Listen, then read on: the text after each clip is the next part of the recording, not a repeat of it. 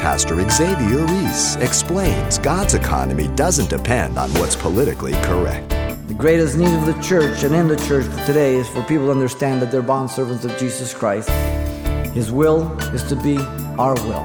His purposes are to be our purposes. His plans are to be ours. And His love is to be through our lives completely. There's no if or but about it. Now you have to make a decision whether you're going to walk with Him continually or not.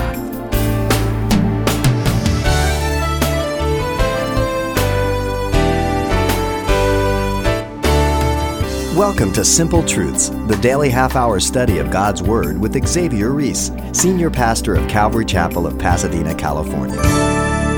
Because he himself was a Roman citizen, Paul had a unique passion for those in the assembly of believers in Rome. It wasn't common citizenship that he most identified with, but a common faith in the gospel of Jesus that inspired Paul to reach out to the early church there. Pastor Xavier begins a series of studies on Paul's letters to the Romans with a message titled, A Servant Ambassador of the Gospel. Let's listen. Paul had longed to go to Rome for years, but never was led by God.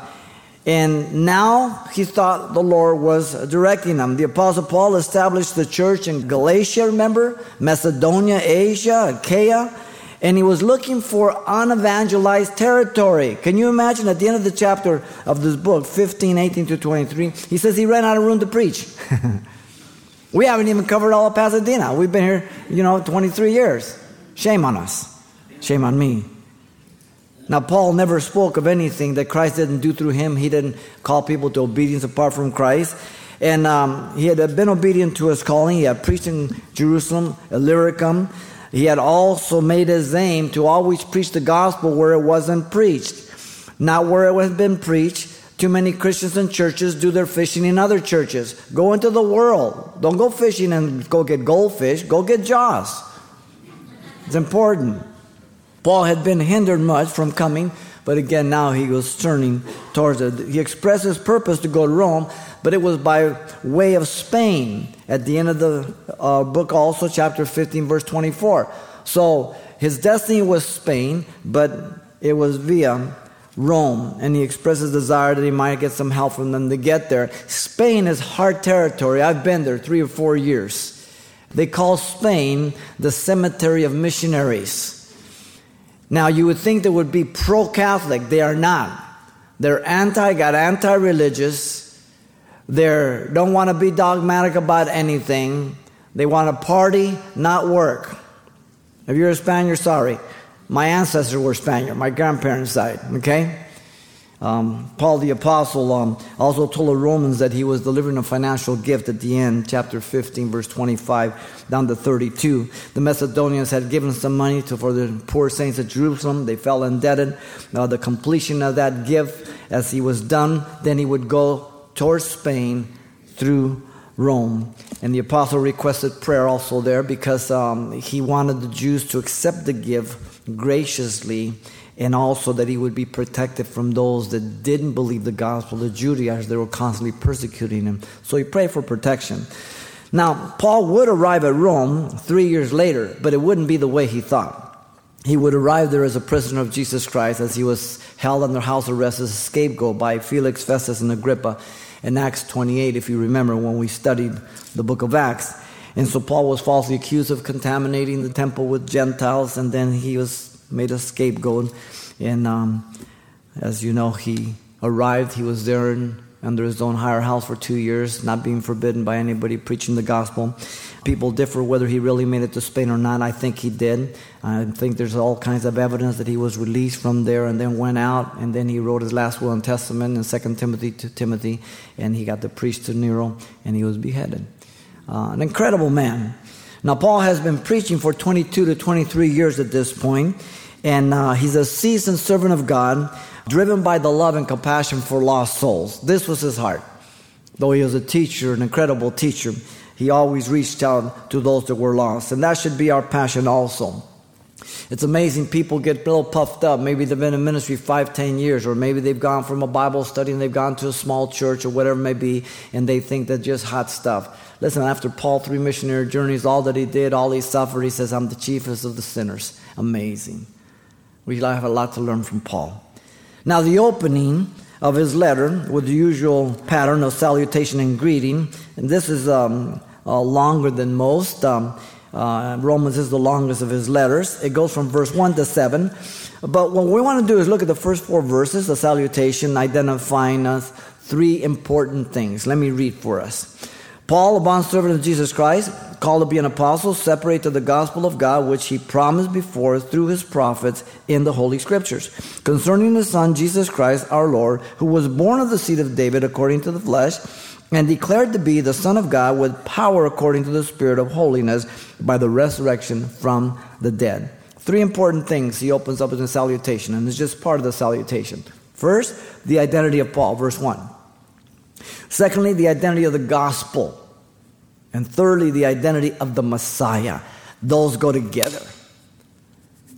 It's like peanut butter, jelly, and bread. They're all together.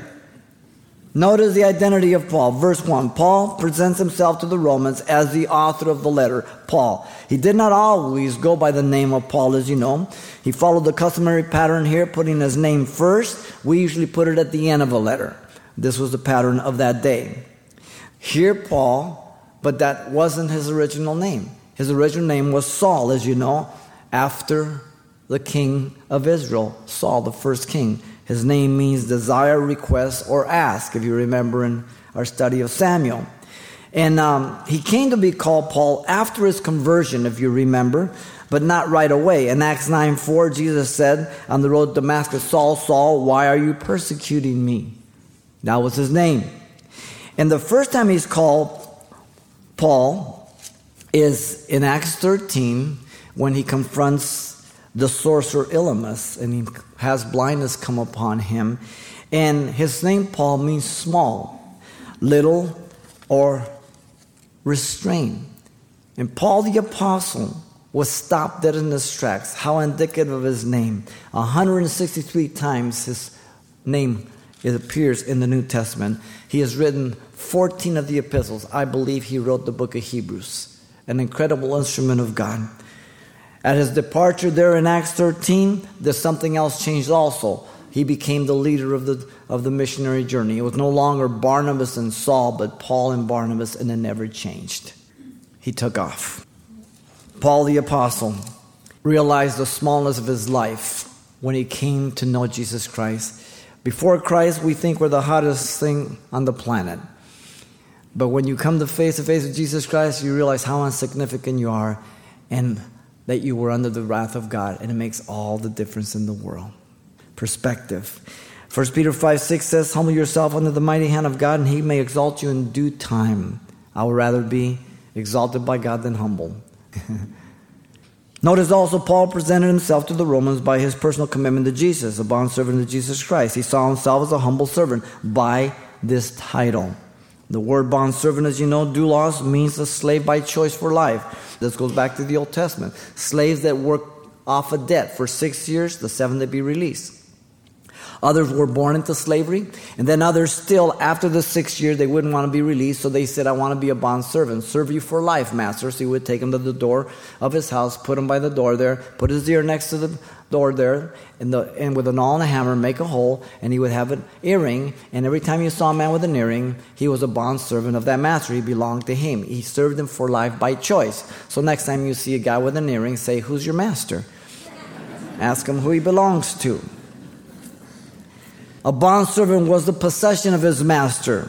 Loyalty was a complete attitude toward his master. The duty was to obey absolutely and always. And he was only concerned with one thing the will and the desire of his master. This is what he identifies himself as. Paul had come to the end of himself. And the title is the most common used by Paul, identifying himself with the Old Testament prophets called the servants of God. You find it all through the Old Testament the New. Those who were called by God, anointed by God, and the messengers of God to represent God in what He revealed to be spoken. Now, notice he belonged and served wholeheartedly, but he says only Jesus Christ. Look at the word Christ. At the title again, Christos. It means the anointed, equivalent to the Hebrew Messiah or Mashiach. Depicting deity. So you have the humanity and deity, and we'll see this again. Very important, both of them. He was the God man, the incarnate Christ. The authority and message of Paul was not his own. It was given to him from the Lord Jesus Christ. Jesus was the enabler, the illuminator, and the one through the Holy Spirit worked through. Even as now you're born again, it is Christ who works in you through the Spirit of God, through his word. Notice Paul also represented himself to the Romans next by his office. He says, called to be an apostle. The position of Paul was that of office of an apostle of Jesus Christ. Again, it's qualified. The word apostle is made up of two words apo away and then stello, which means to send, to send away or to go out, to send. And he calls himself an apostle 16 times in his epistles, over and over again, mostly in the introduction. And there were 70 disciples, remember, that was sent out by twos in Luke 10 and 1. There were also the original 12 after an entire night of prayer. Jesus chose them. One was a devil in Luke 6. And there was then apostles after the resurrection, such as Barnabas, Silvanus, Timothy, and Paul. Now, Paul is considered by some to be the 12th apostle. They think that the election there in Acts chapter 1 was a mistake and it's an error. No, it is not. Because in chapter 1, verse 21 and 22 of Acts, we get the qualifier on what it was to be one of the 12 apostles. First of all, you had to be with Jesus from his baptism to the time he ascended up on high, which Paul was not. And then you had to have seen the Lord after the resurrection. Paul saw that, but not the first. Not only that, but Paul never calls himself the apostle that replaced Judas. Matthias was picked, and every time after that, if you read closely in Acts, as the 12 were present, Matthias was included. Okay? In fact, Paul never claimed himself an apostle of the 12 apostle, and that would have come in handy when he was being contested. Romans 11 13 says, I'm an apostle of the Gentiles, and really that's what he's really known for. And he represents Gentiles. Not that he didn't go to the Jew, but he was called that. In 1 Corinthians 9 2, he says, I am not uh, an apostle and uh, to others, yet doubtless I am to you, for the seal of my apostleship is you in the Lord. And he's talking to the Corinthians. He had come and established that church. In 1 Corinthians 15 8, he says, Last of all, he was seen of me as one born out of due time, like an abortion. He didn't even consider himself that. He calls himself the least of the apostles, not worthy to be called an apostle because he persecuted the church, yet God's grace made him what he was. 1 Corinthians 15 9. He looked to God in everything. And he says that the signs of an apostle were wrought in him, wonders, mighty deeds in 2 Corinthians 12 12. So he wasn't inferior, but he didn't say he was the 12. And nothing I'm behind the most eminent apostle, though I am nothing, in 2 Corinthians 12 11. And he is ordained a preacher, an apostle, a teacher of the Gentiles, as he tells Timothy in 1 Timothy 2 7. An amazing man, amazing man. Now, notice the point of emphasis by Paul is to qualify his apostleship by being called, meaning to be invited. God was the initiator. He had not initiated. God invited him on the road to Damascus as he confronted him as he was persecuting the church, and he arrested him. The Lord told Ananias in Acts 9, there 15 through 16, that he was a chosen vessel, that he must show him how many things he must suffer for his name's sake, and Paul did and he included it in the will of God. An incredible man. He defended the apostleship of the Galatians to them, as he said, that being not of men, neither of men, but of Jesus Christ, because of the heresy that was going on. He rebuked the Galatians for being deceived. He described his call before he was born in the Galatians again, 1.15, he says, But when it pleased God who separated me from my mother's womb and called me by his grace. What an incredible thing. God knows exactly who you are, where you were, what you will be, and if you're going to accept Christ or not. He doesn't force you to go to heaven. He doesn't force you to go to hell. He gives you an opportunity, and you have the choice whether you're going to say yes or no. It all depends on you. He made it humbly clear that he was called not due to any value or any worth of his own. He says, Not having my own righteousness, which is of the law, but that which is through faith in Jesus Christ in Philippians 3 9. In other words, all his accolades, Pharisee of Pharisee, circumcised the eighth day, surpassing all the works of everybody else, he says they're all a pile of manure compared to the excellency of the knowledge of Jesus Christ. Paul would even include, as I said, his imprisonments as being the will of God. Philippians 1:12, Colossians 4:2, two of the four prison epistles that he wrote. God had to put him in prison so he can write these epistles, the letters. In fact, he, call, he tells the Philippians that God is furthering the gospel by being here. Who's sufficient for these things? He says, God is. 2 Corinthians 3 5. He says, What do you have that you have not received? If you received it, why are you boasting? And that included his own life in 2 Corinthians 4 7. And he understood this. Now, notice, Paul represented himself then to the Romans by his fear of life. Separate to the gospel of God. The Apostle Paul had been separated. The word separated means to be marked off by boundaries. We get our word horizon from it, literally to set a circle, because the horizon goes all the way around, right? It's a circle. So you're, you're set apart, you're sanctified. You're not only set apart from something, but to something. You're separated from sin to God. If you just separate yourself away from something and not to something better, then that's not sufficient. You want to make sure both are happening. Now, notice the Apostle Paul had been separated to the gospel. The word gospel means good news, good tidings. It's the greatest news in the earth. Good news to lost man.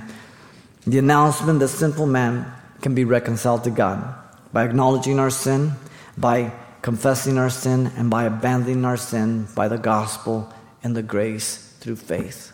Amazing. Notice the Apostle Paul had been separated to the gospel of God. This is the Father. There's a distinction here. The whole Trinity is involved in these verses. The good news was not of this world of human origin, but of divine origin.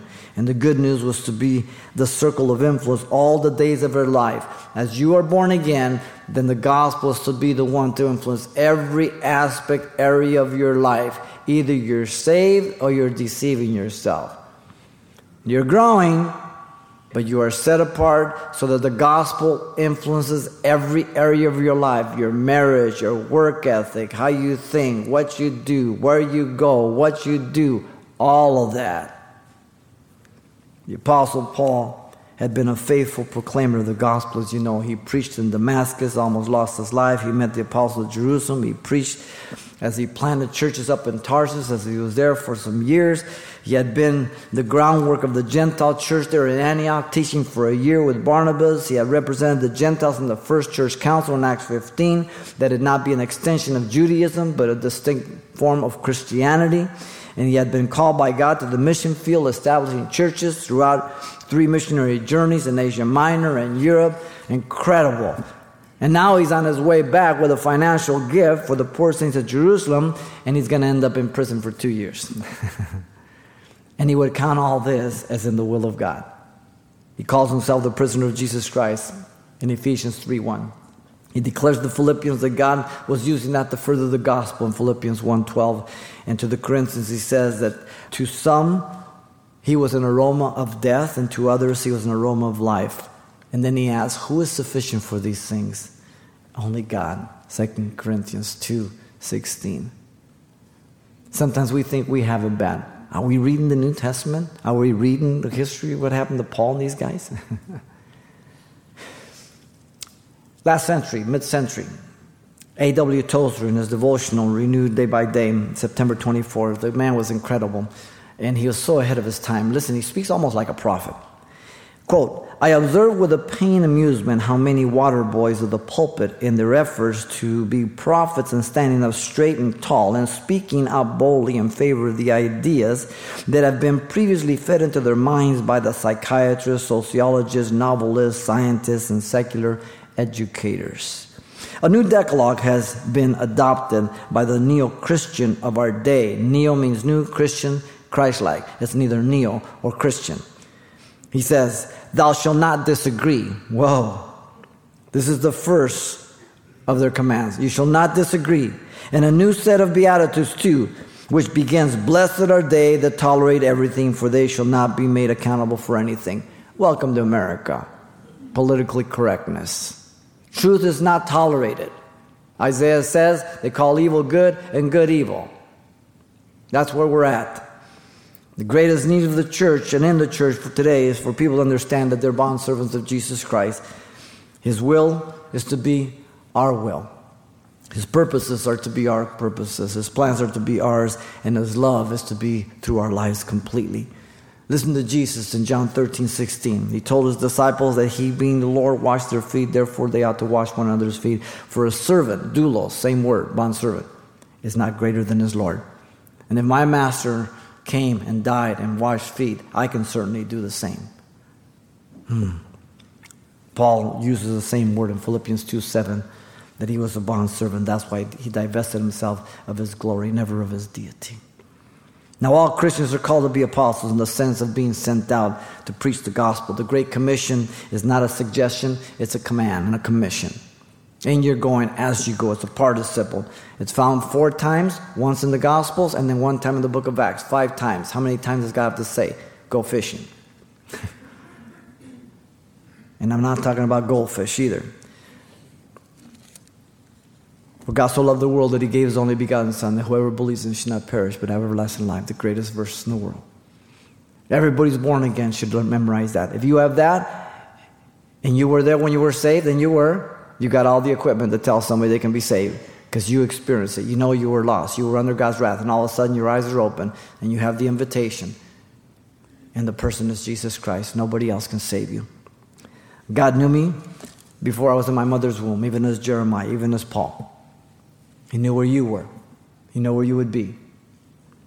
Now, every believer is to be separate to the gospel of God so as to live in it, through it, and by it.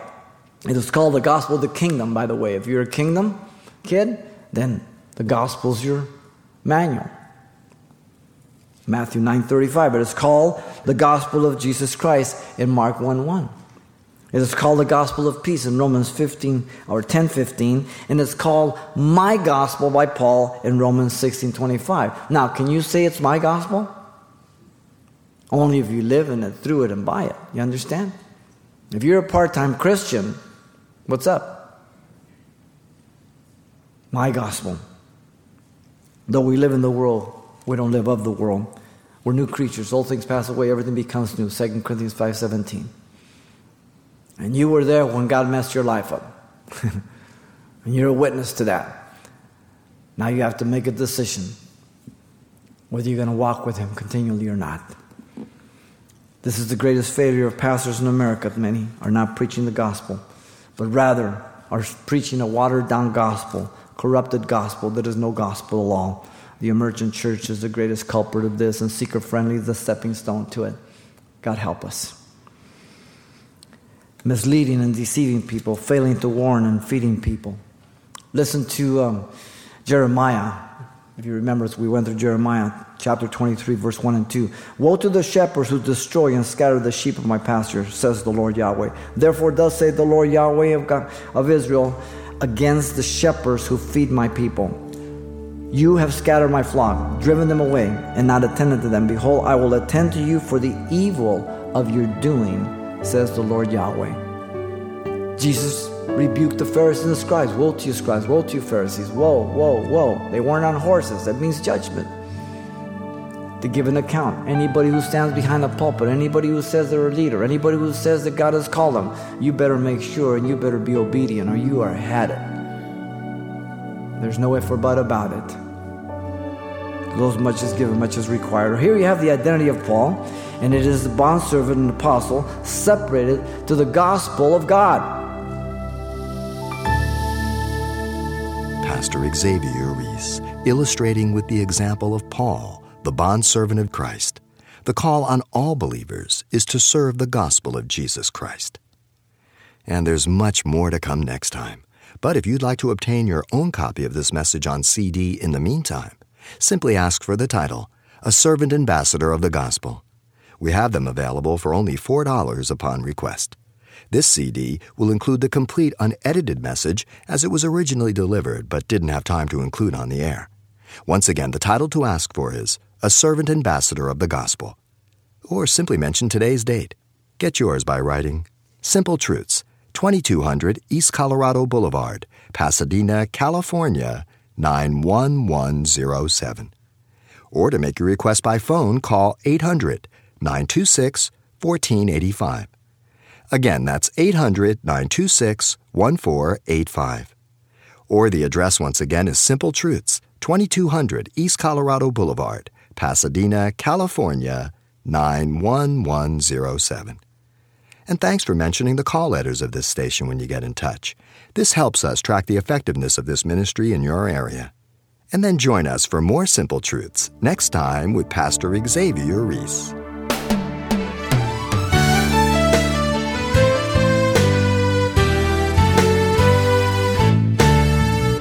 Simple Truths with Pastor Xavier Reese, a daily half hour broadcast, is a radio ministry of Calvary Chapel of Pasadena, California.